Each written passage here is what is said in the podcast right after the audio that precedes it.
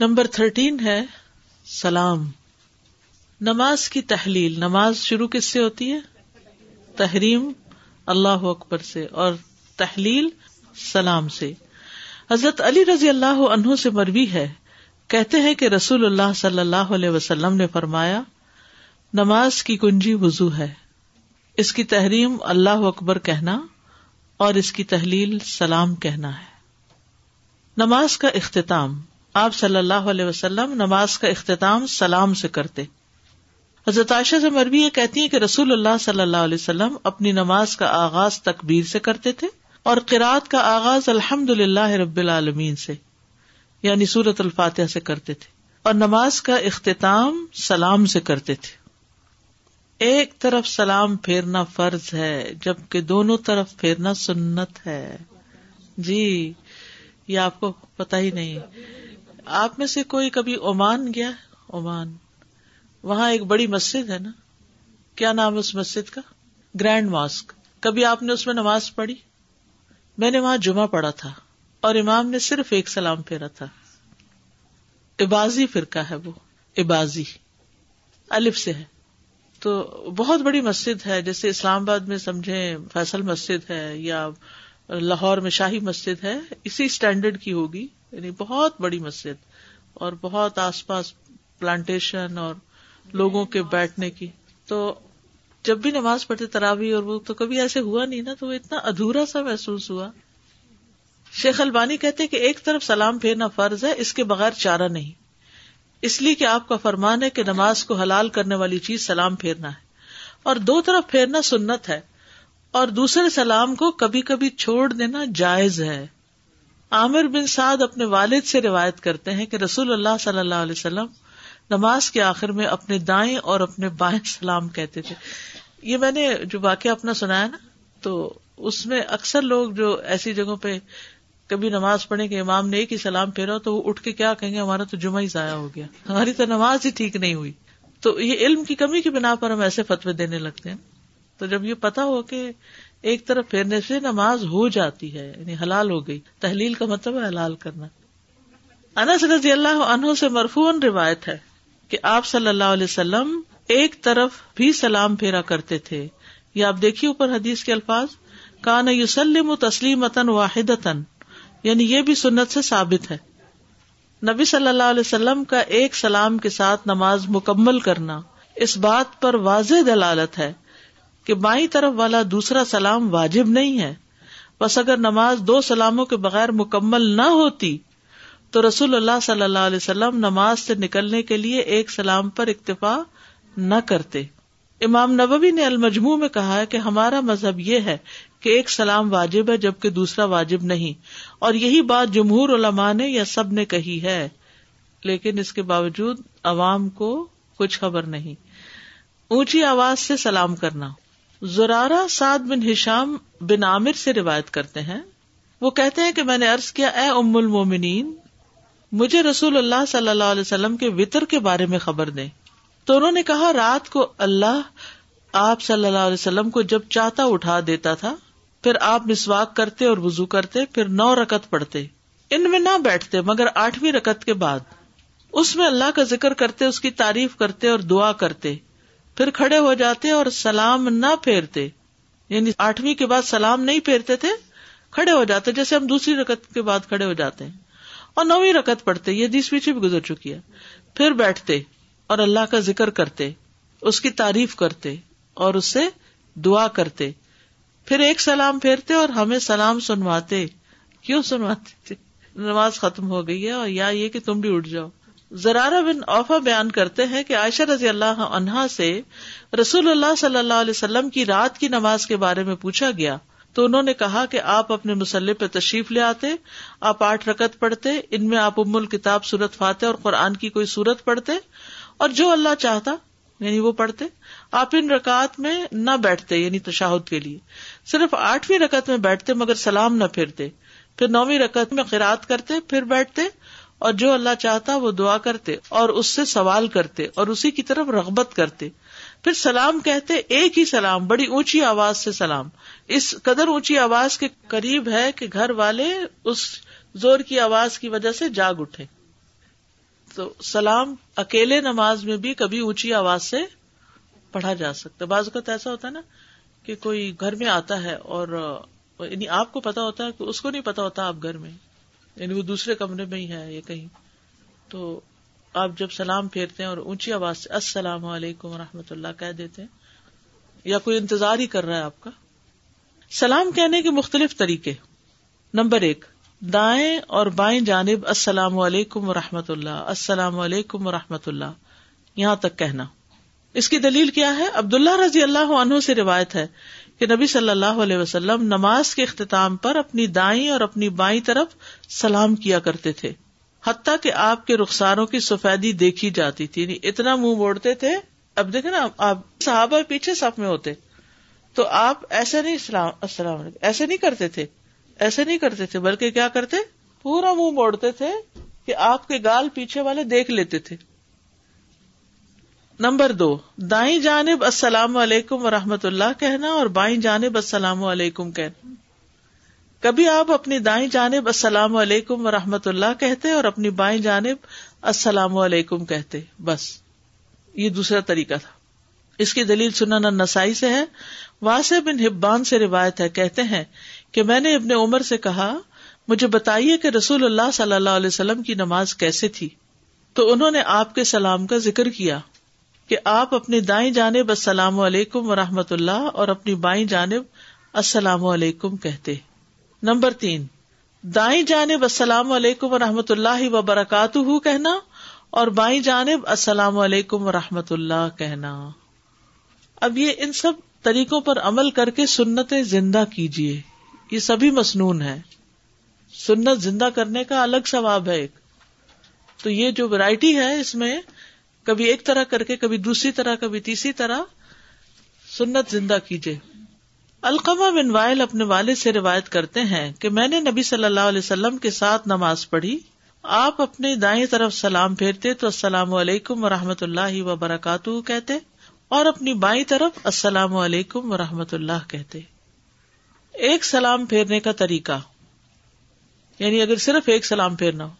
آپ صلی اللہ علیہ وسلم ایک سلام کرتے تو اپنے چہرے کو دائیں جانب تھوڑا سا مائل کرتے یعنی پوری طرح وہ نہیں تھا بلکہ تھوڑا سا مائل کرتے حضرت عائشہ سے روایت ہے کہ رسول اللہ صلی اللہ علیہ وسلم نماز میں اپنے چہرے کے سامنے دائیں طرف تھوڑا سا مائل ہو کے بس ہلکا سا ایک سلام پھیرتے تھے اور یہ رات کی نماز کے بارے میں جب پوچھا گیا حضرت عائشہ سے تو انہوں نے کہا کہ آپ صلی اللہ علیہ وسلم عشاء کی نماز پڑھتے پھر اس کے بعد دو رکتے پڑھتے پھر سو جاتے، پھر جب بیدار ہوتے تو ان کے پاس ان کا وزو کا پانی ڈھکا ہوا ہوتا تھا اور ان کی مسواک ان کے قریبی ہوتی۔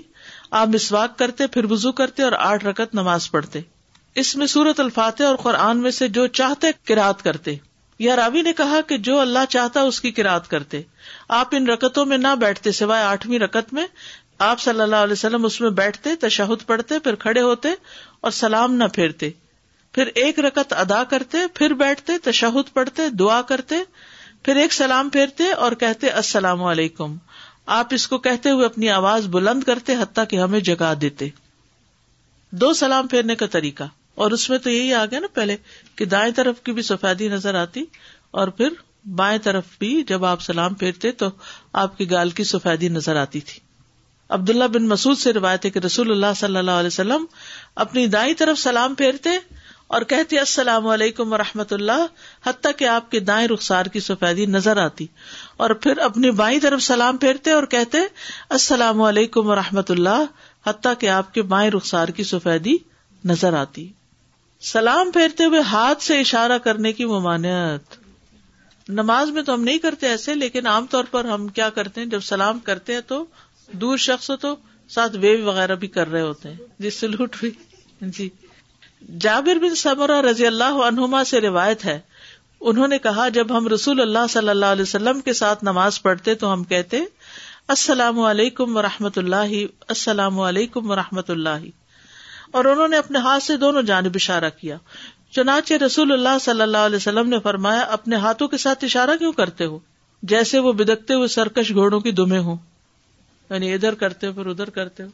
تم میں سے ہر ایک کے لیے بس یہی کافی ہے کہ اپنے ہاتھ اپنی ران پر رکھے، پھر اپنے بھائی کو سلام کرے، جو اس کے دائیں جانب ہے اور جو اس کے بائیں جانب ہے۔ السلام علیکم و رحمۃ اللہ، یا السلام علیکم، اور پھر اسی طرح بائیں جانب سلام کر دے۔ ہاتھ پھیرنے کی یا ہاتھ ہلانے کی ضرورت نہیں۔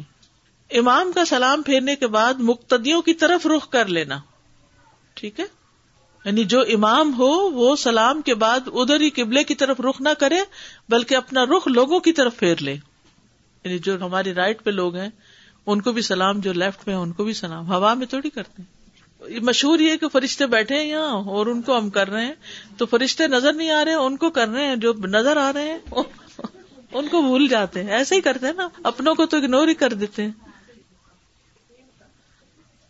ہمارا دین سارے کا سارا ادب ہے۔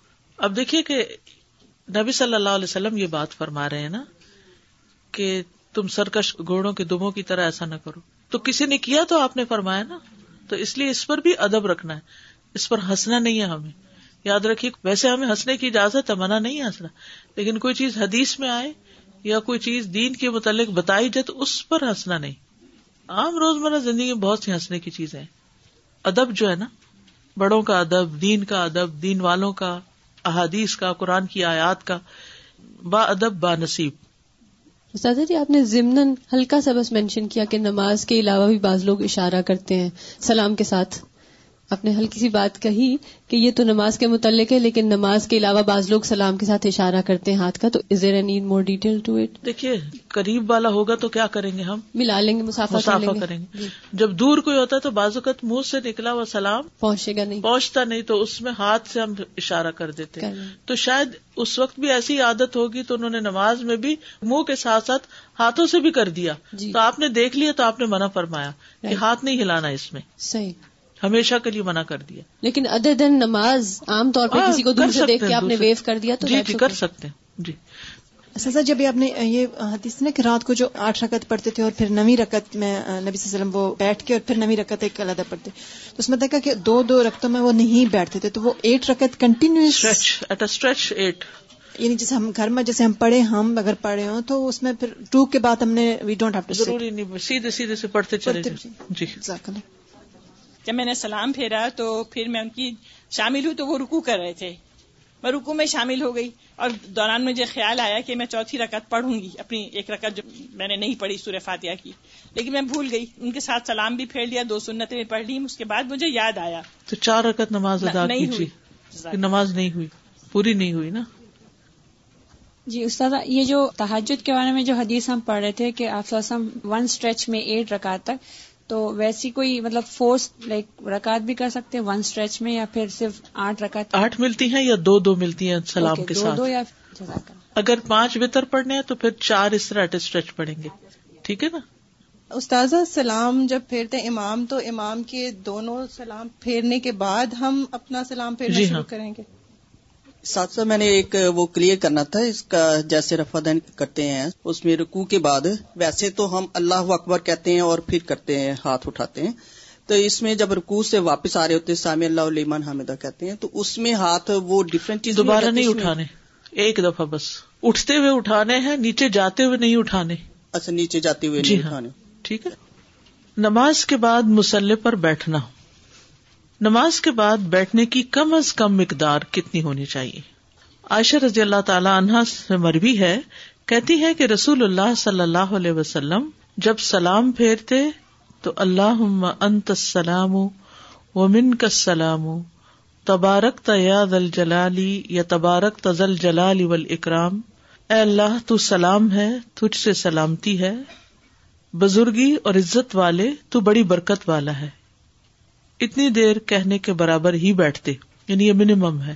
اتنی دیر یہ پڑھ کے پھر اٹھنا چاہیے۔ آخری تشہد کے مثل بیٹھنا یعنی جتنی دیر آپ رکت مکمل کر کے سجدے سے سلام تک بیٹھے ہیں، اتنی دیر آپ بعد میں بھی بیٹھے۔ برائے ابن عازب رضی اللہ عنہ سے مربی ہے، کہتے ہیں کہ میں نے محمد صلی اللہ علیہ وسلم کے ساتھ نماز پڑھنے میں غور و فکر کیا، تو میں نے آپ کے قیام، آپ کا رکو رکو کے بعد آپ کا اعتدال، آپ کا سجدہ، دو سجدوں کے درمیان جلسہ، سلام پھیرنے تک آپ کا بیٹھنا، اور سلام پھیرنے سے واپس جانے کا درمیانی وقفہ تقریباً برابر ہی پایا۔ باقی چیزوں کی تم پیچھے پڑ چکے ہیں نا کہ جیسے آپ کا قیام اور پھر رکو جو تھا برابر ہوتا تھا اور پھر قوما اور جلسہ تو یہاں پر کیا ہے کہ اتحیات مکمل کرنے تک جتنا وقت لگتا ہے، سلام پھیرنے کے بعد بھی کم از کم اتنی دیر آپ بیٹھتے تھے مسلح پر۔ یہ بیٹھنا بہت فائدے کا ہے۔ یعنی عام طور پر لوگ بس سلام پھیرتے ہی اٹھ جاتے ہیں۔ کم از کم فرض نماز کے بعد آیت الکرسی پڑھنا۔ اللہ منت السلام ان کا سلام۔ ربی آئینی اللہ دکری کا شکری کا اور تینتیس تینتیس دفعہ جو ہے سبحان اللہ الحمد اللہ کی تصبیحات وغیرہ کرنا۔ فرشتوں کی دعائیں ملنا۔ اب ارارا کہتے ہیں کہ رسول اللہ صلی اللہ علیہ وسلم نے فرمایا، جب تک تم اپنے اس مسلح پر بیٹھے رہو جہاں تم نے نماز پڑھی تھی اور بے وضو نہ ہو تو فرشتے دعا کرتے رہتے ہیں۔ کیا دعا؟ اللہ مغفر لہو اللہ رحم ہو اے اللہ، اس کی مغفرت فرما دے۔ اے اللہ، اس پر رحم فرما دے۔ آپ دیکھیے کہ ہم اپنے لیے اتنی دیر دعا نہیں کر سکتے جتنی دیر پر فرشتے بھی ساتھ شامل ہو جاتے۔ ہیں ہم مختلف دعائیں پڑھ رہے ہوتے فرشتے ہمارے لیے یہی دعائیں کرتے جاتے ہیں۔ اور جس پر اللہ کی رحمت ہو جائے، اس کا بیڑا پار لگ جائے۔ دنیا اور آخرت دونوں کی اس کی مشکلات آسان ہو جائے ابن جرائد سے روایت ہے، انہوں نے کہا، میں نے عطا سے پوچھا، کیا آپ کو یہ بات پسند ہے کہ آپ نماز کے بعد نہ اٹھیں، یہاں تک کہ اپنی تسبیحات سے فارغ ہو جائیں؟ انہوں نے کہا ہاں۔ میں نے کہا، کیوں؟ انہوں نے کہا، کیونکہ ہمارے شوخ کہتے ہیں کہ فرشتے مسلسل اس آدمی کے لیے دعائیں کرتے رہتے ہیں۔ جو اپنی جائے نماز سے کھڑا نہیں ہوتا جس پر اس نے نماز پڑھی ہو، جب تک کہ اس کا وزو نہ ٹوٹے۔ پاکیزگی شرط ہے۔ انہوں نے کہا، اور بے شک میں یہ پسند کرتا ہوں کہ یہ اجر و ثواب فرض نماز کے بعد کا ہو۔ میں نے کہا، کیا آپ اس کو پسند کرتے ہیں کہ آپ کوئی بات نہ کریں؟ یہاں تک کہ اس سے فارغ ہو جائیں۔ انہوں نے کہا ہاں اللہ کی قسم، لیکن لوگ ہمیں نہیں چھوڑتے۔ یعنی لوگ کوئی نہ کوئی سوال ضرور کرتے ہیں۔ بچے اس وقت آپ دیکھیں، آپ جو ہی سلام پہنتے وہ آ کے چمٹ جاتے ہیں۔ اور پھر آپ پڑھ بھی رہے ہوتے تو آپ کو منہ پکڑ پکڑ کے کہتے ہیں کہ ہماری بات کا جواب دو نا کہ جواب کچھ بھی نہیں ہوتا، کوئی بات نہیں ہوتی۔ جی ہاں بڑے بھی یہی کہتے ہیں کہ جائے نماز کو پکڑ کے بیٹھ گئے۔ ویسے ہم جہاں مرضی بیٹھے رہے گھنٹوں بیٹھے رہے کاؤچ پہ بیٹھ کے موبائل چیک کرتے رہے لیکن مسلح پہ بیٹھنا کیونکہ وہ شیطان جو ہے نا، اس کا کام کیا ہے؟ وہ جا کے لوگوں کو اکساتا ہے کہ اس کے خلاف کوئی بات کرو تاکہ یہ اپنا نیکی کا کام چھوڑ دے۔ دیکھیے، جس سے حسد ہوتا ہے نا انسان کو اس کے اوپر انسان نظر بھی رکھتا ہے کہ اچھا یہ کیا کر رہا ہے؟ یہ میرے بارے میں کیا کہتا ہے؟ اچھا انسان جب تاک رکھتا ہے تو پھر وہ کوئی اچھا کام کرنے لگے تو انسان کو کیا ہوتا ہے؟ اس انسان کو تکلیف ہوتی۔ شیطان ہم سے حسد کرتا ہے۔ تو جب وہ کوئی اچھا کام کرنے لگتا ہے تو شیطان کو تو آگ لگ جاتی ہے کہ یہ پھر شروع ہو گئے ہیں۔ اب کیسے روکوں؟ اب وہ کبھی تو خود آ کے بس سے ڈالتا ہے۔ جب بندہ نہیں سنتا کچھ، پھر کسی کو کہتا ہے اچھا تم اس کو کچھ کہو۔ اس کے دل میں جا کے ڈال دیتا ہے۔ تو اسی طرح منل جنتی ون ناس۔ یہ دونوں طرح کے لوگ ہوتے ہیں جو یعنی شیطان بھی اور جن بھی، دونوں ہی انسان کو ہر نیکی کے کام میں اس کے رکاوٹ ڈالتے ہیں۔ تو ان کا مقابلہ کرنا ہے۔ تب جا کر انسان کے معاملات درست ہوتے ہیں۔ سب کام اسی وقت اکٹھے ہو گئے، اٹیک ہو گیا ایک، بالکل۔ فجر کے بعد طلوع آفتاب تک بیٹھے رہنا۔ فجر کی نماز کے بعد جب تک سورج نہ نکلے بیٹھے رہنا۔ دیکھیے، یہ جو بچے جب بڑے ہو جاتے ہیں نا اور مڈل ایج ایک طرح سے آ جاتی ہے یا انسان کا بڑھاپا شروع ہوتی ہے، تو وقت بڑا اچھا ہوتا ہے کہ بہت سی چیزوں سے انسان کو یعنی اس طرح کی فراغت ہو جاتی ہے جس سے چھوٹے بچوں کے ساتھ یہ بہت مشکل ہے۔ وہ اس وقت یا تو کھانا مانگنے لگتے ہیں یا رونے لگتے ہیں یا انہیں واش روم جانا ہوتا ہے یا یعنی کوئی نہ کوئی چیز تو انسان پھر کیسے مسلح پہ بیٹھ سکتا ہے؟ وہ تو چلتے پھرتے تسبیحات ہاتھ پڑ رہا ہوتا ہے۔ لیکن جب بچے بڑے ہو جاتے ہیں اور وہ شکر کرتے ہیں کہ ہمیں کوئی پوچھ نہیں رہا، لگے ہوئے اپنی عبادت میں، کیونکہ ہر وقت بچوں کے پیچھے پڑنا بھی ٹھیک نہیں۔ جی بچوں کے بچے پیچھے لگ جاتے ہیں۔ بس یہ ہے کہ گھر والوں کو ایجوکیٹ کرنا بہت ضروری ہے۔ اگر یہ حدیث آپ ان کے ساتھ شیئر کریں، تو ان شاء اللہ کچھ فرق پڑے گا۔ یا لکھ کے لگا دیں کہیں سامنے۔ اپنی یاد دہانی بھی ہو اور ان کو بھی یاد دہانی ہو۔ و تباس ہو بالحق و تباس ہو بس صبر بھی صبر کرو، ابھی اٹھ رہے ہیں۔ یا جن چیزوں پہ جیسے روٹین ہی ہوتی ہے نا ہمارے اوقات ایک جیسے ہی ہوتے ہیں نمازوں کے۔ تو جب لوگ ڈسٹرب کرے تو اسباب جان لیا کرے کہ کیا وجہ کیا پیش آئی۔ اور ایک دفعہ نماز کے بعد جب آپ بلا رہے تو اٹھ کے پھر ان کو بتائیں کہ نماز کے بعد مجھے تھوڑا سا بیٹھنے دیا کریں، یہ چیز جو چاہیے یہ یہاں پر ہے، یہ فلاں چیزیں یعنی صرف ایجوکیٹ حدیثوں پہ نہیں، گھر کی چیزوں کے بارے میں بھی ایجوکیٹ کر دیں۔ کیونکہ بازو کا خواتین ہم اپنی مرضی سے چیزیں رکھ دیتے ہیں کسی کو نظر نہیں آتی۔ پھر وہ ڈھونڈنے میں مشکل ہوتی ہے تو پھر ہماری ضرورت پڑ جاتی۔ سماک بن حرب سے روایت ہے۔ انہوں نے کہا، میں نے جابر بن سمرا سے کہا، کیا آپ رسول اللہ صلی اللہ علیہ وسلم کے ساتھ مجالس میں شریک ہوتے تھے؟ انہوں نے کہا ہاں بہت زیادہ۔ آپ جس جگہ صبح کی نماز ادا فرماتے، سورج طلوع ہونے تک وہاں سے نہ اٹھتے۔ فجر کے بعد نبی صلی اللہ علیہ وسلم جب تک سورج نہ نکل آتا، آپ نہیں اٹھتے تھے۔ جب سورج طلوع ہو جاتا تو اٹھ کھڑے ہوتے۔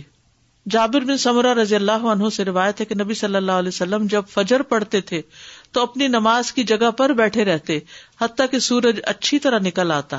فجر اور اثر کے بعد بیٹھنے کی فضیلت ہے۔ رسول اللہ صلی اللہ علیہ وسلم نے فرمایا، جو لوگ نماز فجر سے سورج نکلنے تک اللہ تعالیٰ کا ذکر کریں، مجھے ان کے ساتھ بیٹھے رہنا زیادہ پسند ہے۔ اس سے کہ اولاد اسماعیل سے چار غلام آزاد کر دوں۔ وہیں بیٹھے رہنا زیادہ پسندیدہ ہے۔ اور میں ایسے لوگوں کے ساتھ بیٹھا رہوں جو نماز اثر سے سورج غروب ہونے تک اللہ کا ذکر کرے اگر ہفتے کے سارے دن نہیں کر سکے تو کم از کم جمعے کے دن ضرور کوشش کرے اگر سارا وقت اثر سے مغرب تک نہیں تو کم از کم دس منٹ، پندرہ منٹ غروب سے پہلے، کیونکہ دعاؤں کی قبولیت کا وقت ہوتا ہے۔ تو اپنے ٹائم ٹیبل اس طرح سیٹ کریں نا کہ وہ آپ کا فری پیریڈ ہو جائے اس میں۔ اور اس میں آپ اپنی ٹائم نکال لیں۔ اور جب دعا پڑھنے لگے تو دوسروں کو بتائیں کہ میں آپ سب کے لیے دعائیں مانگنے لگی ہوں۔ کچھ آپ کو ملنے والا پھر ان کو صبر آ جاتا ہے۔ جی ان کی لسٹ بھی مانگا۔ آپ کو کیا کیا دعائیں کروانی ہے میں کرنے لگی۔ فجر اور اثر کے بعد بیٹھنے کی فضیلت میں جو نماز اثر سے سورج غروب ہونے تک اللہ کا ذکر کرے، یہ مجھے اس سے زیادہ پسند ہے کہ چار غلام آزاد کروں۔ نماز کے بعد کی دعائیں ہیں۔ نماز کے بعد کی دعاؤں کے آداب۔ دل کو حاضر رکھتے ہوئے ذکر کرنا۔ ذکر سے مراد اس طرح ذکر کرنا جس میں دل حاضر ہو۔ ذکر ہوتا ہے یاد۔ تو یاد کیا ہوتی ہے؟ دل میں ہوتی. تو یاد زبان پہ تھوڑی ہوتی. اصل ذکر تو دل کا ذکر ہے. بس ذکر کرنے والے کا یہی مقصد ہونا چاہیے اور وہ اس حالت کو حاصل کرنے کی رغبت بھی رکھے. وہ جو بھی ذکر کرے، اس پر تدبر کرے اور اس کے معنی کو سمجھے. اس کے معنی کو سمجھے. تدبر سے ذکر کرنا. ذکر میں غور و فکر اتنا ہی مطلوب ہے جتنا کہ قرآن کی کراط میں مطلوب ہے، کیونکہ معنی اور مقصود میں دونوں برابر ہیں۔ معنی و مقصود سے مراد اللہ تعالی کی طرف دل سے متوجہ ہونا اور یہ کہ اللہ مجھے میرے عمل اور میری عبادت کو دیکھ رہا ہے۔ اور یہ کہ اللہ مجھے میرے عمل اور میری عبادت کو دیکھ رہا ہے۔ یہی وجہ ہے کہ صحیح چنا ہوا اور پسندیدہ مذہب یہ ہے کہ ذکر کرنے والا کا لا الہ الا اللہ کو لمبا کر کے پڑھنا مستحب ہے، کیونکہ اس سے تدبر آ جائے گا۔ لا الہ الا اللہ، لا الہ الا اللہ. کیونکہ جب تک لا کہیں گے تو کیا ہوگا؟ وہ دھیان آ ہی جائے گا اس طرف. لا الہ الا اللہ، لا الہ الا اللہ. اس سے نہیں آتا. لا الہ الا اللہ. سلف صالحین اور بعد میں آنے والے نیک ائمہ کے اقوال اس میں مشہور ہیں. نماز کے بعد آہستہ آواز میں ذکر کرنا. علامہ البانی رحمت اللہ علیہ کہتے ہیں کہ ازکار میں اصول یہ ہے کہ ان میں آواز کو دھیما رکھا جائے، جیسے کہ کتاب و سنت میں سراہد بیان کر دی گئی ہے۔ سوائے ان کے جن کو مستثنا کیا گیا کہ یہ اونچی آواز میں کرو۔ خاص طور پر اس صورت میں جب اونچی آواز کرنے میں نمازی کے لیے یا کسی ذکر کرنے والے کے لیے کوئی پریشانی کا باعث ہو۔ کوئی پڑھ رہا ہے، کوئی سو رہا ہے، کوئی کسی اور چیز میں غور و فکر کر رہا ہے اور آپ ایسے ذکر کر رہے ہیں کہ اس کو نہ سمجھ آ رہی ہے، نہ وہ آپ کے ساتھ شریک ہے اور نہ ہی وہ اپنے کسی کام کا۔ تو اس میں پھر ڈسٹربینس ہوتی ہے۔ اور خصوصاً اس حالت میں جب یہ ذکر ایک جماعت کا اکٹھے ہو کر بلند آواز سے ہو۔ یعنی بعض ممالک میں دس دفعہ لا الہ الا اللہ کہنے میں لوگ آواز بلند کرتے ہیں اور وہ آپ کے اس فرمان کی پرواہ نہیں کرتے کہ اے لوگو تم سب اپنے رب سے سرگوشی کرتے ہو۔ تو تم ایک دوسرے کے اوپر قرآد کو اونچا کر کے نہ پڑھو، اس سے تم مومنوں کو تکلیف دو گے۔ ٹھیک ہے؟ صرف تعلیم کی غرض سے اونچی آواز میں ذکر کرنا ہو سکھانے کے لیے۔ امام شافی نے اپنی کتاب العم میں فرمایا، میں امام اور مقتدی کے لیے یہ چیز پسند کرتا ہوں کہ وہ نماز کا سلام پھیرنے کے بعد ذکر مخفی کر دیں۔ ہاں اگر کوئی امام پسند کرتا ہو کہ لوگ اس کا ذکر سن کر اس سے سیکھ لیں، تو وہ اونچی آواز میں ذکر کر سکتا ہے، جسے بچوں کو سکھانے کے لیے سبحان اللہ سبحان اللہ سبحان اللہ تصویر پڑھ رہے ہیں، آیت الکرسی پڑھ رہے ہیں، بچے کو آپ ساتھ نماز پڑھا رہے ہیں، تو اس میں کوئی حرج نہیں۔ یہاں تک کہ جب وہ خیال کرے کہ اس سے لوگوں نے سیکھ لیا تو اس کے بعد وہ پھر دل میں پڑھنا شروع کرے۔ جیسے کلاسز میں بھی ہوتا ہے نا کہ شروع میں اونچی آواز میں کہلوا کہلوا کے پڑھواتے ہیں، پر کہتے بلند آواز سے پڑھے، کیونکہ پتہ نہیں چلتا کہ چپ کر کے کوئی پڑھ بھی رہا ہے کہ نہیں پڑھ رہا۔ بعض لوگ تو بلند آواز میں بھی گم ہو جاتے ہیں، تو اس میں یہ ہے کہ جب سیکھ جائے انسان تو پھر بلند آواز سے نہ پڑھے، پھر آہستہ ہی پڑھے۔ کیونکہ اللہ سبحان تعالیٰ فرماتے ہیں، ولا تجہر بصلاتک ولا تخافت بها۔ تم نہ اپنی قرات کو اونچا کرو اور نہ ہی بالکل دھیما یعنی دعا کرتے ہوئے۔ ٹھیک ہے؟ سلاد کا مانا کیا؟ دعا۔ البانی کہتے سنت سے جو ثابت ہے کہ سری نمازوں میں امام بعض اوقات کراط کو ظاہر کرے تاکہ لوگوں کو سکھا سکے، جیسا کہ صحیح ہے اور دوسری کتابوں میں ہے کہ نبی صلی اللہ علیہ وسلم ان کو ظہر اور اثر کی نماز میں کوئی نہ کوئی آیت سنا دیتے تھے۔ یہ صحیح ابو داود میں ہے اور عمر رضی اللہ عنہ سے صحیح ثابت ہے کہ آپ لوگوں کو دعائیں استفتا سبحان اللہ اونچی پڑھ کر سناتے تھے۔ اسود بن یزید کہتے کہ عمر ہمیں یہ اونچا سناتے تاکہ ہمیں سکھائیں۔ میں کہتا ہوں کہ جب نماز میں ایسا جائز ہے تو تعلیم کی غرض سے نماز کے بعد ایسا کرنے میں بلولا جائز ہے۔ یعنی حضرت عمر نے اگر نماز کے اندر ایسا کیا ہے تو نماز کے بعد بھی کوئی حرج نہیں ہے، ٹھیک ہے؟ نبی صلی اللہ علیہ وسلم کا صرف تعلیم کی غرض سے اونچی آواز سے ذکر کرنا۔ ابن عباس نے خبر دی کہ نبی صلی اللہ علیہ وسلم کے عہد میں جب لوگ فرض نماز سے فارغ ہوتے تو بلند آواز سے ذکر کرتے اور ابن عباس فرماتے ہیں کہ میں ذکر سن کر لوگوں کی نماز سے فراغت کو سمجھ جاتا۔ البانی کہتے ہیں کہ میں گمان کرتا ہوں کہ جو ابن زبیر رضی اللہ عنہ نے نبی صلی اللہ علیہ وسلم کی دعا لا الہ الا اللہ وحدہ لا شریک لہو اونچی آواز سے روایت کی اور ابن عباس بھی تکبیر اونچی آواز سے پڑھنے کی طرف اشارہ کیا تو میرا یہ خیال ہے کہ کچھ مدت تک آپ اونچی پڑھتے رہے تاکہ لوگ سیکھ لیں۔ پھر اس کے بعد جب سیکھ لے تو آپ کیا کریں؟ خاموشی اختیار کریں۔ دل میں پڑے اور اس کی وجہ یہ ہے کہ وہ عام روایات جو ہم نے اس کے اور دیگر روایات کے ساتھ لکھی ہیں، ان میں سلام پھیرنے کے بعد لا الہ الا اللہ اور نہ ہی تکبیر کا ذکر کیا ہے۔ اور کبھی بیان کیا جاتا ہے کہ آپ نے نماز کے بعد ذکر بیان کیا ہے اور یہ بات بھی ذکر کی گئی ہے کہ آپ بغیر ذکر کر کے ہی چلے جاتے تھے۔ ام سلمہ نے آپ کا وہاں رکنا بیان کیا اور یہ کہ آپ نے اونچی آواز میں ذکر نہیں کیا۔ اور میرا خیال ہے کہ آپ دھیمی آواز میں ذکر کرتے تھے۔ یعنی بیسک نارم کیا ہے دھیمی آواز میں ذکر کرنا اللہ یہ کہ کبھی سکھانے کی ضرورت ہو۔ سازا یہ جو فجر کے بعد اور اثر کے بعد بیٹھنے کا ہے تو مجھے بعض اوقات تھوڑی سی کنفیوژن ہوتی ہے کہ جیسے مسلح پہ جائے نماز پہ بیٹھے ہیں سم ٹائم ایسا ہوتا ہے ہماری پریگنینسیز چل رہی ہوتی ہیں یا پھر ایسی ہوتی ہے کہ ہم نیچے اسی جگہ پر نہیں اتنی دیر بیٹھ سکتے۔ تو کیا ہم اس کے برابر پڑے ہوئے کسی کاؤچ پہ سوفے پہ یا بیڈ پر بیٹھ کے وہی تصویرات اپنی کر سکتے ہیں؟ جی ہاں کر سکتے معذور کے حکام ہے نا۔ جیسے معذور اگر کھڑے ہو کے نماز نہیں پڑھ سکتا تو کیا کرے؟ بیٹھ کے بیٹھ کے نہیں تو لیٹ کے۔ تو معذور کی نماز تو اسی طرح ہو جائے گی۔ ایز لانگ ایز آپ کی نیت ہے اس طرح پڑھنے کی۔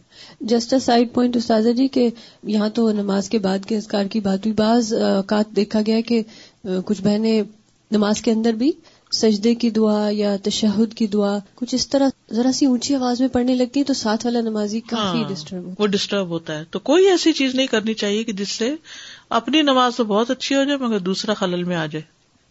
دوسروں کو تکلیف سے ہمیشہ بچائیے۔ اسی سے ریلیٹڈ میرا بھی سوال ہے میرے ایک کزن ہے تو وہ اونچی آواز میں نماز پڑھتے ہیں۔ ہاں ہر وقت۔ وہ کہتے ہیں کہ جب میں آرام سے پڑھتا ہوں تو مجھ سے غلط ہو جاتی ہے ساری نماز۔ تو جب میں اونچی آواز میں پڑھتا ہوں تو پھر میں کتنی اونچی پڑھتے ہیں؟ ہم سنتے ہیں۔ نہیں اتنا تو نہیں پڑھنا چاہیے کیونکہ سنت یہ نہیں ہے۔ ہاں جب وہ پڑھ رہے ہو تو ہمیں آواز آتی کہ وہ کیا پڑھ رہے مطلب سارا ہمیں پتا پڑ جاتا ہے اتنا۔ تو اس طرح مطلب یعنی اتنا ہو کہ اپنے آپ کو سنا لے۔ لیکن مطلب وہ صحیح نہیں بہت اونچا نہیں گھر پورے گھر کو تو نہیں سنانا۔ استاذہ اکیلے بھی نفل نماز اگر رات کو پڑھ رہے ہیں کمرہ بند ہے۔ بلند آواز سے پڑھ سکتے تلاوت رات بلند آواز سے کر سکتے